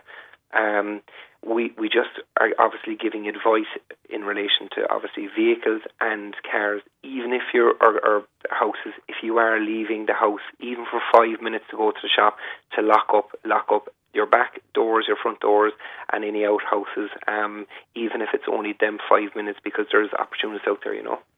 Okay, the Garda Youth uh, Awards this Friday. Yes, uh, yeah, very much looking forward to this, Patricia. Uh, 27th West Cork Garda Youth Award. Um, it's on in the West Cork Hotel in Skibbereen. Um, applicants, again, as every year, uh, a very high standard, and I know the judging committee had um, a hard time picking the winners. Just to go through the winners, Patricia, if you don't mind, Okay. um, um, we had um, six overall winners uh, uh, Heidi uh, Harmody in Un- Union Hall, uh, Dara Walsh in Clonakilty, Orna O'Brien in Drinagh, Sive Burke in Macroom, Megan Fitzgerald in Bandon, and Katie Appleby in Enniskeane. We had four district award winners. At the Bandon district was Ruth Fair in Bandon. The Bantry award was uh, Caitlin uh, O'Sullivan in Goleen. The Clonakilty award was Leah Carey in Skibbereen, and the Macroom award was Ashling Crowley in Macroom. Uh, we had two group awards, Patricia, uh, uh, Farah O'Shea and Yvonne Lynch in Bantry, and uh, Mount St. Michael debating team in Ross Carby also with that. There's six special achievement awards, and they went to Oshina O'Connor in Kealkill, Abby Sarah Hurley in Knocknagree, Aoife Lucy in Macroom, uh, Kieran Early in Eyeries, Kerry O'Donovan in Leap, and Jamie Kingston in Dunmanway, and wo- one uh, posthumous award, and that was Ricky Barrett in Drumilly, Patricia. Ah, well done. Well done. And of course, as we're always saying, with these uh, Garda Youth Awards, just to get nominated is an amazing achievement. So, congratulations to, to It is, everyone. and we had a massive amount, Patricia, which is which is Brilliant. which is very encouraging. Great you to know. hear. Yeah. And this week, finally, uh, James, is National Community Engagement Week. Yeah, I, I suppose previously we, we actually ran this over the one day, and we've expanded it now to um, to the week, Patricia. And we, you know we cover topics like community safety, road and pedestrian safety, burglary and theft, personal safety and well-being, and farm and rural safety. Um, our Gardaí, as always, our community Gardaí, and um, other Gardaí are out in force this week. Um, like even today, we have two stands. We have a stand in uh, Lisavaird Co-op between 12 and 2 p.m. and there's a stand in Riverview Shopping Centre uh, between 2 and 4 p.m. Uh, I suppose, Patricia, we'd encourage the members of the public to say hello, and if there's any questions or queries, uh, by all means, they help out us out massively over the year, and we'd only be more than welcome to to to answer any questions they may have. But um, there is um, a number of um, stands all over the county, so um, they're more than welcome to call in. We'd be delighted to see them. Keep a lookout for those across Yeah. the week. Thanks, uh, James. We'll speak again. But No thanks for problem. Thanks, joining us. Patricia. Good morning Thank to you. you, Garda James Masters at Bandon Garda Station. Would you like to win for yourself a Fitbit? We're giving away Fitbits every day this week in association with the Irish Heart Foundation. We've teamed up with them because they are trying to promote all of us, particularly people over the age of 50, to get our, our blood pressure checked, get it checked annually, either at your GP or your pharmacy.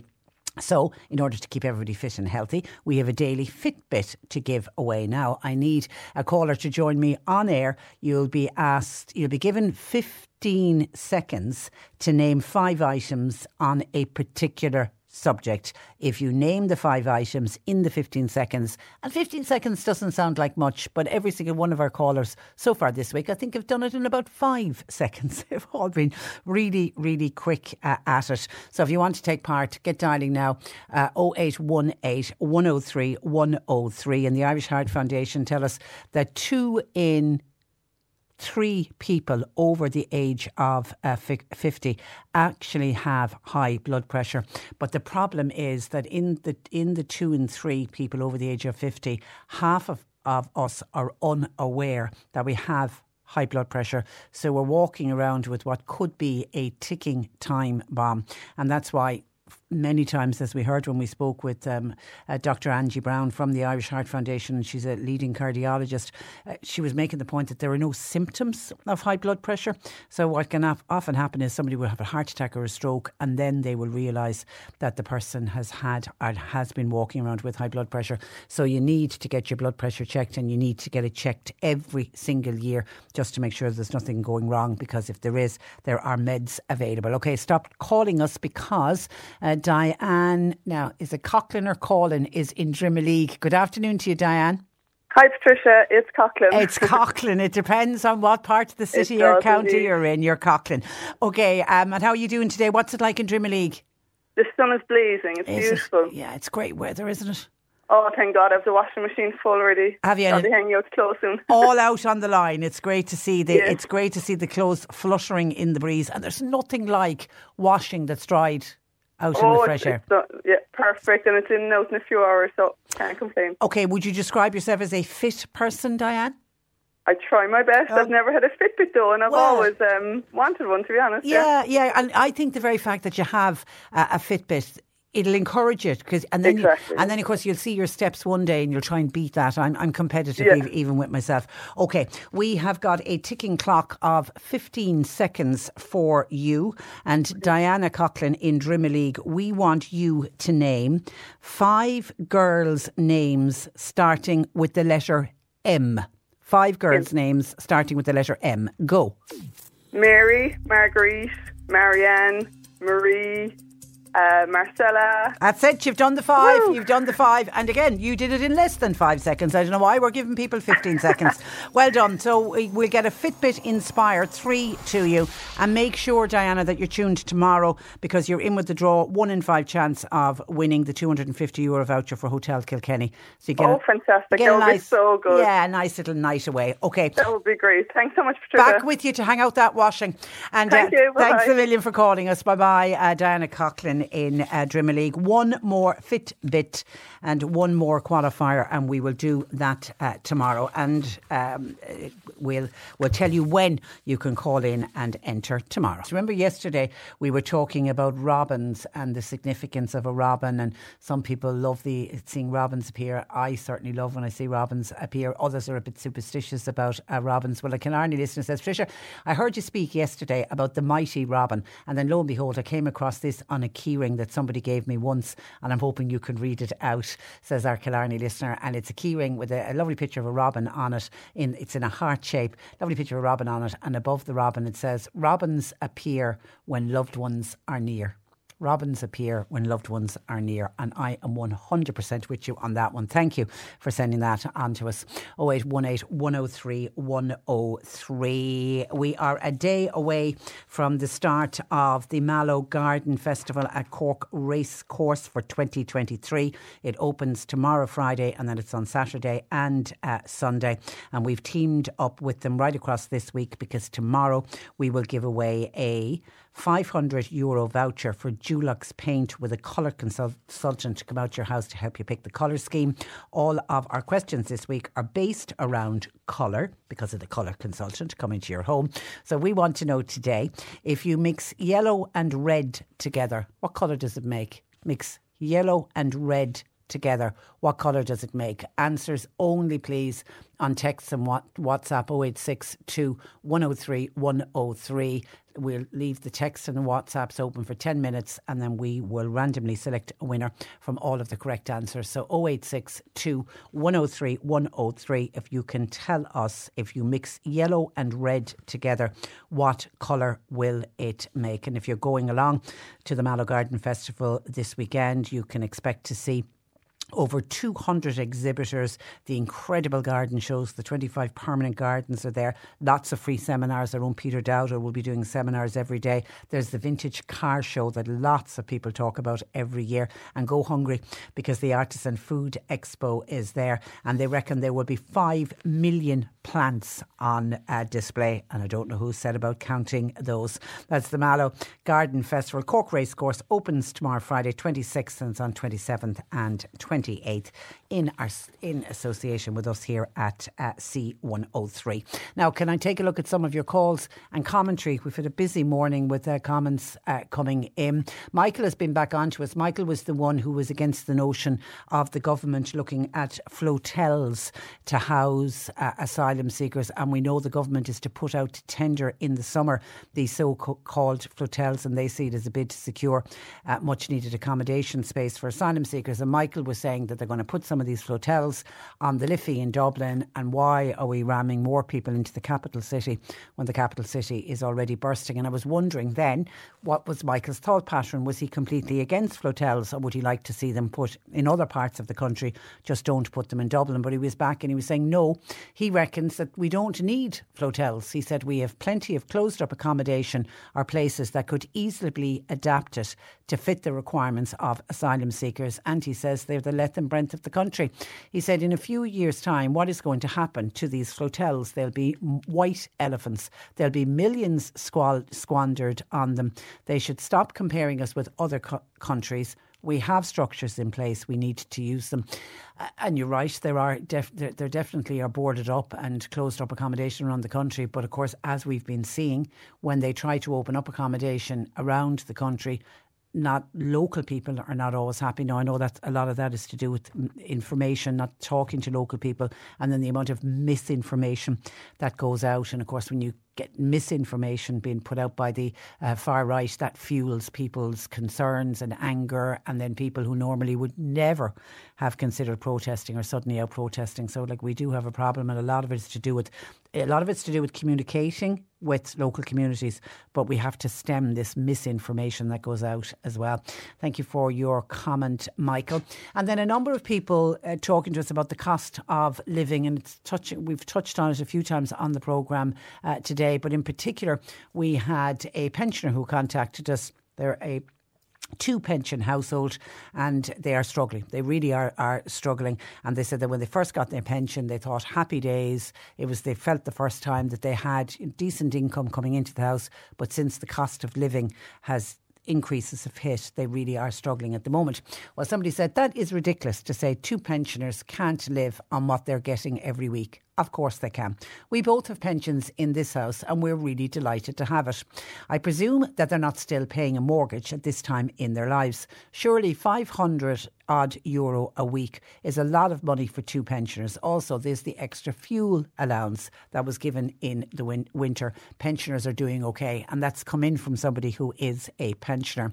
While another listener says that was such a sad story, Patricia, to hear of that couple struggling to survive on their state pension I wonder what one of your regular listeners, John in Cobh, thinks about that co- comment. He's usually on saying how pensioners are so well off on their pensions, but with the cost of living gone so high, now that couple, along with so many other people, are really, really struggling.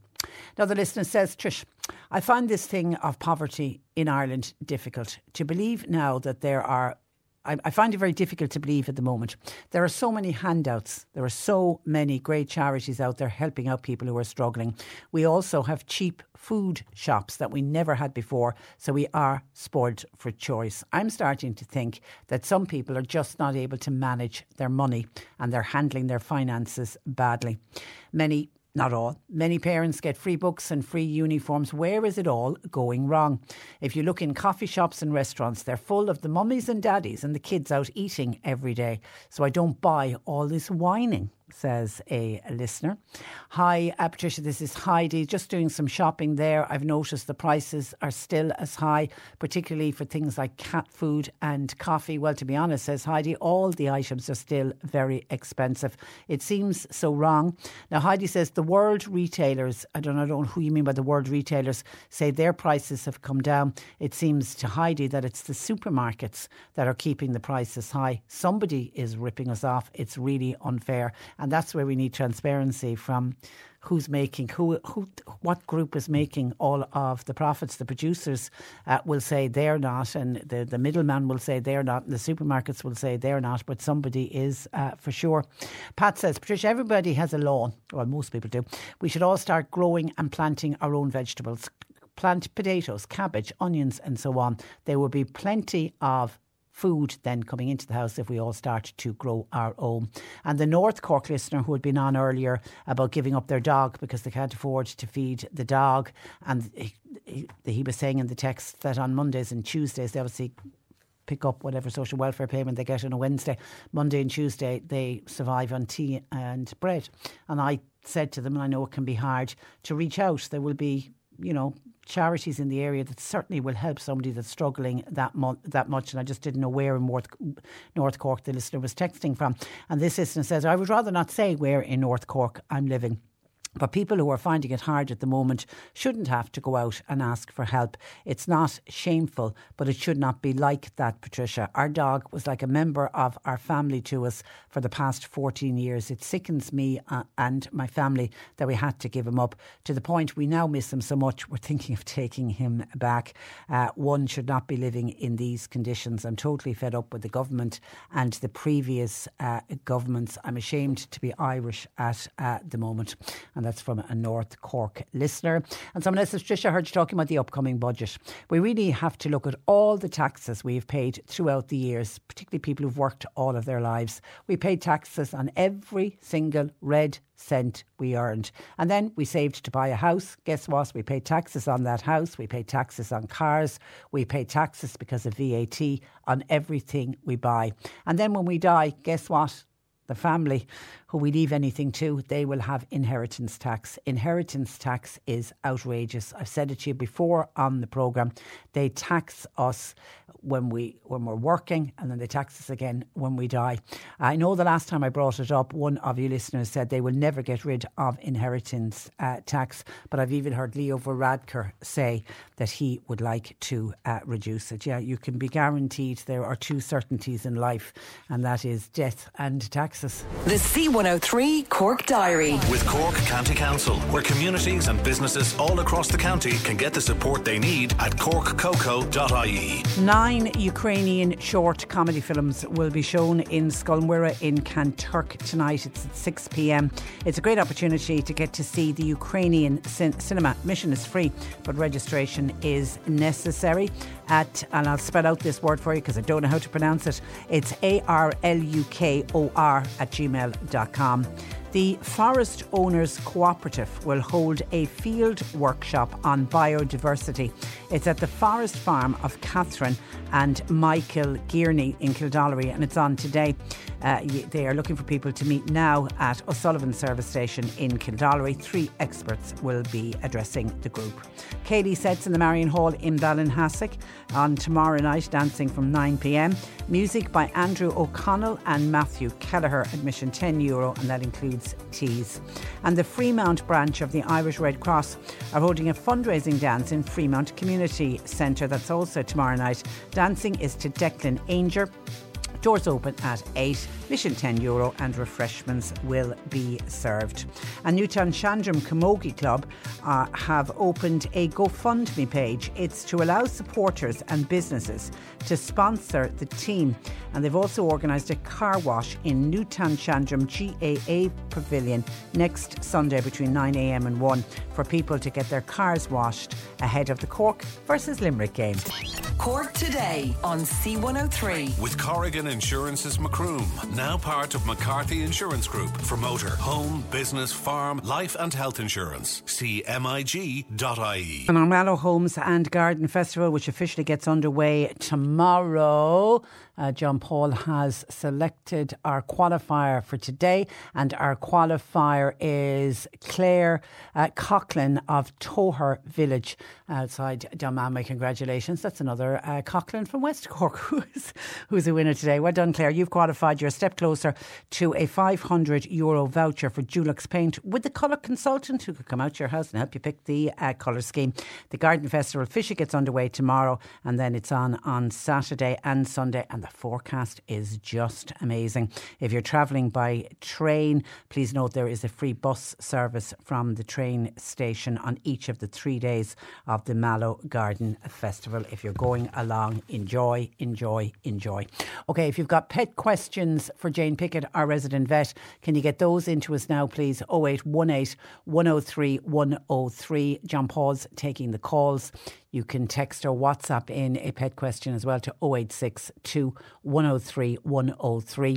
And uh, John Paul put up an Insta poll earlier. We've been running it all morning on uh, C103 and we've been asking the question uh, should vaping be banned in public spaces? And the results of that Insta poll 68% of people who took part said yes, it should be banned, while 32% said no. And I'm assuming that 32% are probably the people that are vaping uh, themselves. You can contact us via the C103 app. If you don't already have our app, download it now from the App Store. Some of your calls. Oh, John in Cobh heard his name being called out. Somebody said when we were talking about pensioners, uh, was was saying wonder that we haven't heard from John in Cobh, who's always giving out about pensioners and saying pensioners have the life of uh, Riley. Well, lo and behold, John in Cobh heard us take his name in vain, so he was on to John Paul on the phone straight away. And he said he's not interested in commenting today on pensioners, but he, ju- he still feels the same way. He feels the pensioners in Ireland of today are living very well on what they get from the government. They are living life to the full from what John can see. And John in the past has spoken about seeing pensioners, the ladies going off every week to have their hair done, and he's seen them going out for meals, etc. And he thinks they are doing extremely well. 0818 103 103. And somebody else says that they agree with uh, one of our other listeners who was commenting on the fact to do with the cost of living crisis and that uh, so many people are, I wouldn't say bleeding the system, but so many people are relying on uh, handouts and that they're getting so much.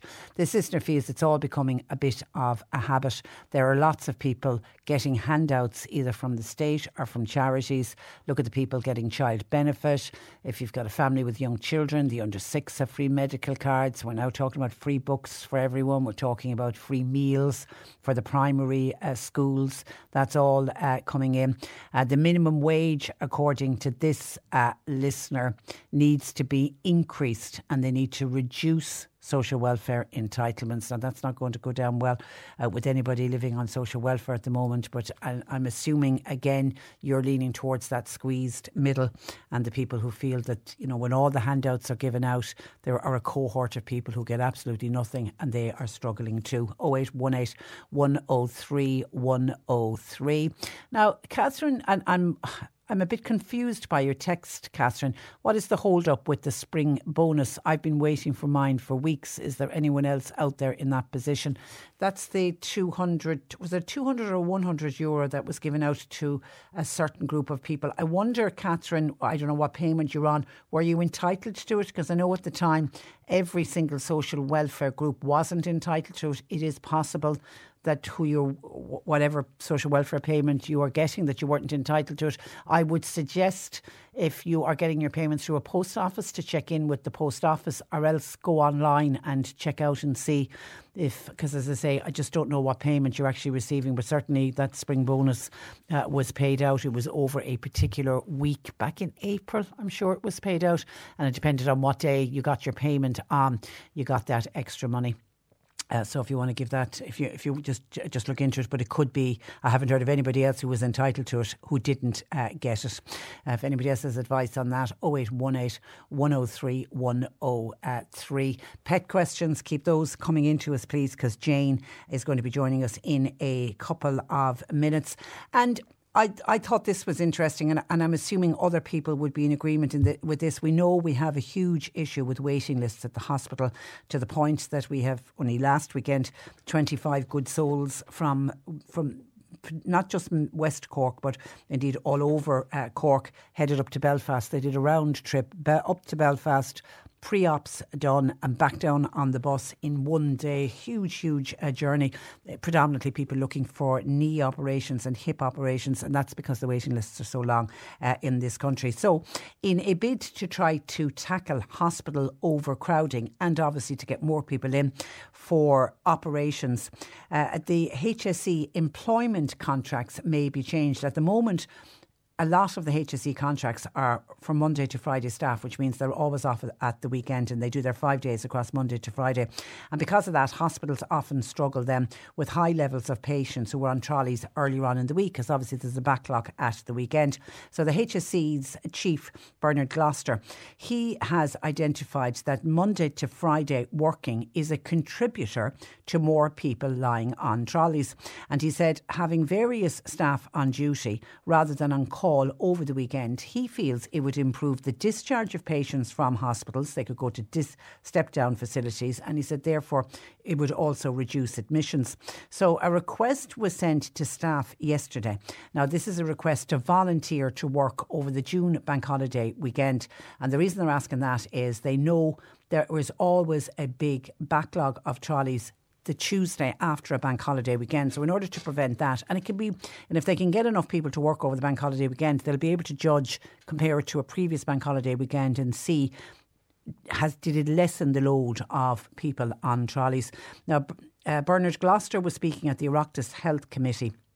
Uh, yesterday, and he said he hoped that the change in contracts to five days over seven days could be part of public service pay talks, and the change would involve negotiation as well as extra staff. The new contract for hospital consultants already allows for senior doctors to be on duty and on site on a Saturday.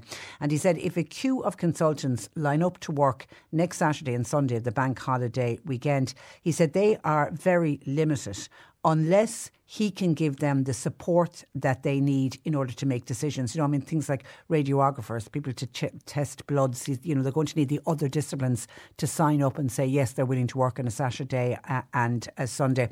So he's now sent out this request to all of the different disciplines to see would they be willing uh, to work. He added that he would know better then how the system would improve after the bank holiday weekend. He says, look, I can almost use it as a test. And when he was asked about the HSE and the hospitals providing accommodation for health service staff. Now, this is due to high rents, um, and that will be a way of alleviating shortages because we know that there are gaps in the system because the HSE said we can't get people to work, and they can't get people to work because even if they offer them a contract, they then discover, well, I can't afford or I can't find accommodation in the area, so they turn down the job uh, offer. He says there was not he says there's not an insignificant amount of land in the ownership of the HSE, and the Land Development Agency, he said, has rightly set its sights on some of that.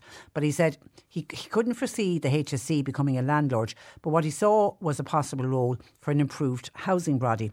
The, the idea would be that the priority would be given to support nurses from abroad, junior doctors who must move for training every six months, and for student nurses. However, he added that there would be difficulties in deciding the criteria as to who would benefit from this accommodation, who would be allowed to apply and who wouldn't. He also revealed that the targeted recruitment campaign to attract Irish hospital consultants to return home and also for more foreign doctors to come here. He said that's been rolled out now in five countries and they have an incentive of a new contract. I'm assuming this is for the doctors of up to 300,000 euros. So they seem to be offering uh, good contracts. But it's, you know, and I saw a group of doctors and nurses in Australia uh, had kind of had a little bit of a protest themselves with a sign saying, give us something to come home for. So, A, they want to be paid uh, well, but they don't want to be working excessive hours. They all are on very good working hour contracts in Australia and they also need some place to live. So it isn't just as simple as saying we'll offer you a pile of money, offering somebody a decent wage packet, and then if they ha- can't find anywhere to live, it's simply not worth the paper it's written on. You're listening to C103's Cork Today Today podcast. Phone and text lines are currently closed. Jane Pickett of the Islandwood Veterinary Hospital in Newmarket, part of the Mill Street Veterinary Group, uh, joining me. Good afternoon, Jane. Good afternoon, Patricia. And you're you're very welcome. Are you enjoying the fine weather?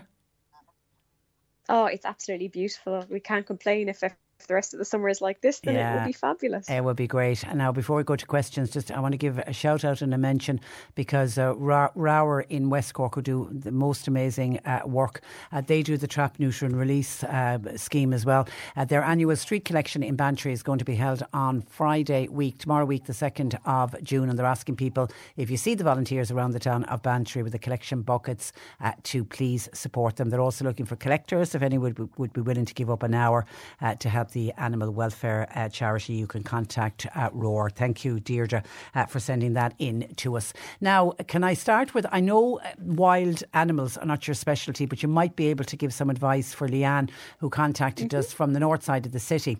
She's had foxes in her garden. Now, the one of the foxes has had three cubs. The cubs are now running around the garden and they're becoming quite bold and quite brazen. They're out, they're out during the day, whereas they were, were only out in the evening time, I reckon, when it was quiet. And uh, she she just doesn't know will they eventually go away. She doesn't want to. She's fearful that they might start doing damage in the garden. But she said they really are cheeky. Any advice? Okay, well, what an amazing wildlife spectacle to have in your back garden. I know they might be a little bit troublesome and a little bit naughty, but that's just such a, an amazing thing to see. Um, what I would say is they are probably young, a little bit cheeky. They're learning their boundaries. They're probably going through their adolescent phase. So they're kind of trying to gain a little bit of independence from mum. And that gaining independence should continue. So, what I would suggest is that I would try and enjoy the time you have to observe the cubs because it probably won't last forever. I would suspect that with natural maturity and gaining their own independence, they may well move off into other areas they don't tend to be creatures that will stick in one spot in one garden. Like let's say a feral cat might take a take a liking to a particular household. They tend to have a larger territory. So although they may be found kind of in, in little packs, sometimes they do tend to want to gain independence from their family. So I suspect they won't they won't spend their lives tearing up your garden, or at least I doubt yeah. it. It's and I, I have to say, when I saw Leanne's call come in, I, I thought the very same thing as you. I thought, oh, I'd love that in my garden. I would sit and watch them for hours. Mm-hmm. yeah, and they will move off. That's yeah. the nature of of uh, yeah. wild animals. Okay, um, Eileen in Bantry got a rescue dog. Well done, Eileen. About uh, ten months ago, golden Labrador.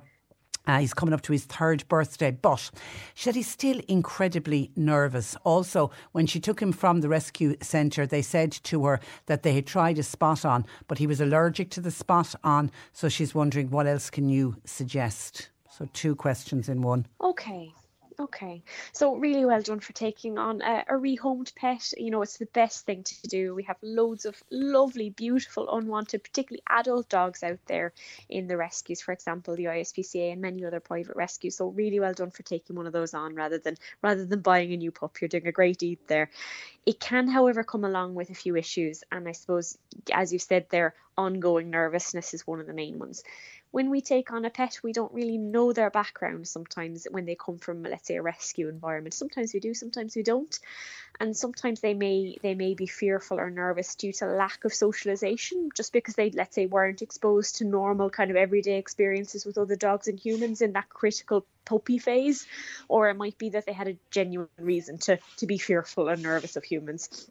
What I will say though is it really is time. I know it may have been 10 months since you've taken the pet on, but sometimes it can take a bit longer. What I will say though is it's just really important to ha- to to work on it and make progress, and I'm sure you will do. And I'm sure you probably make great strides.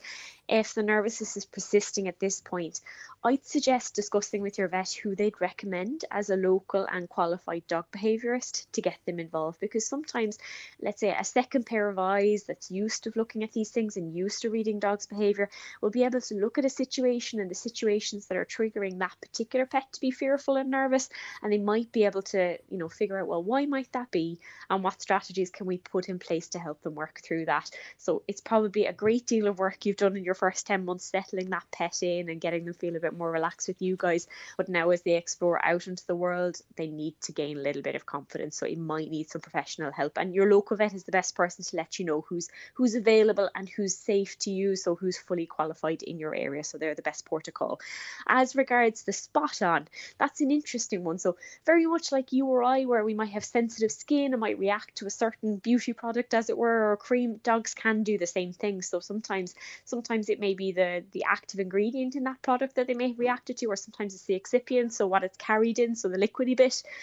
A, I wouldn't suggest using that product again in your pet if they are, have had a known reaction to it, but it would be worth discussing with your vet what other options are there. So if you know what the product wants to begin with, you'll be able to tell your vet and they might be able to give you another alternative, a different type of spot on.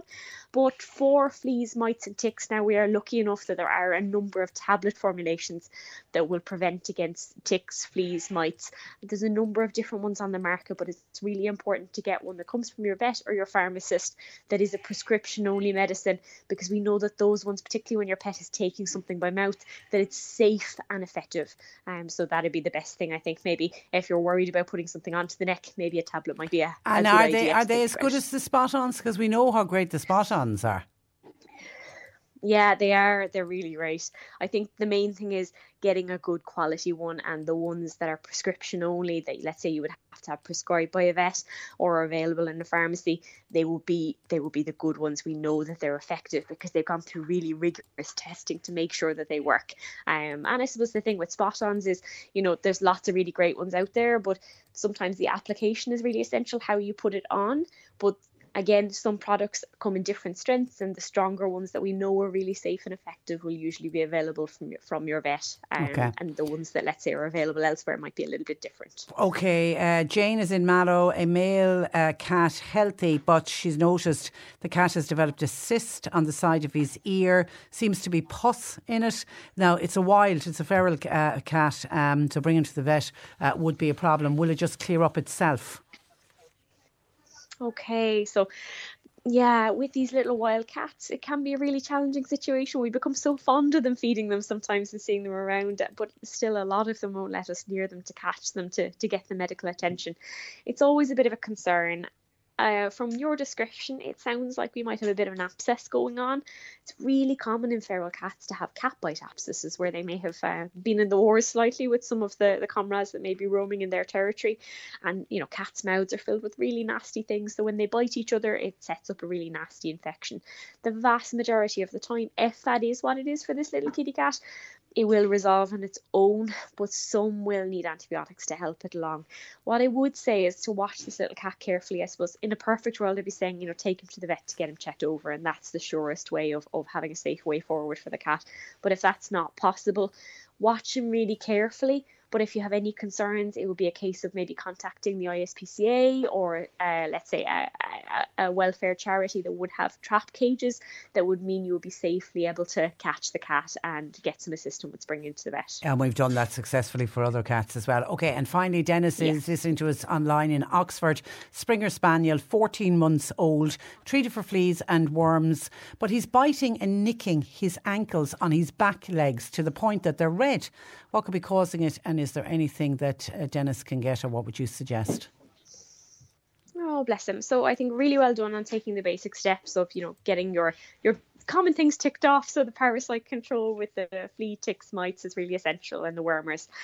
What I will say is that there, apart from that, although parasites are really common, there are a lot of other things that can cause itching and scratching, and you know sometimes it can be very localized into areas like the ankles, the back legs.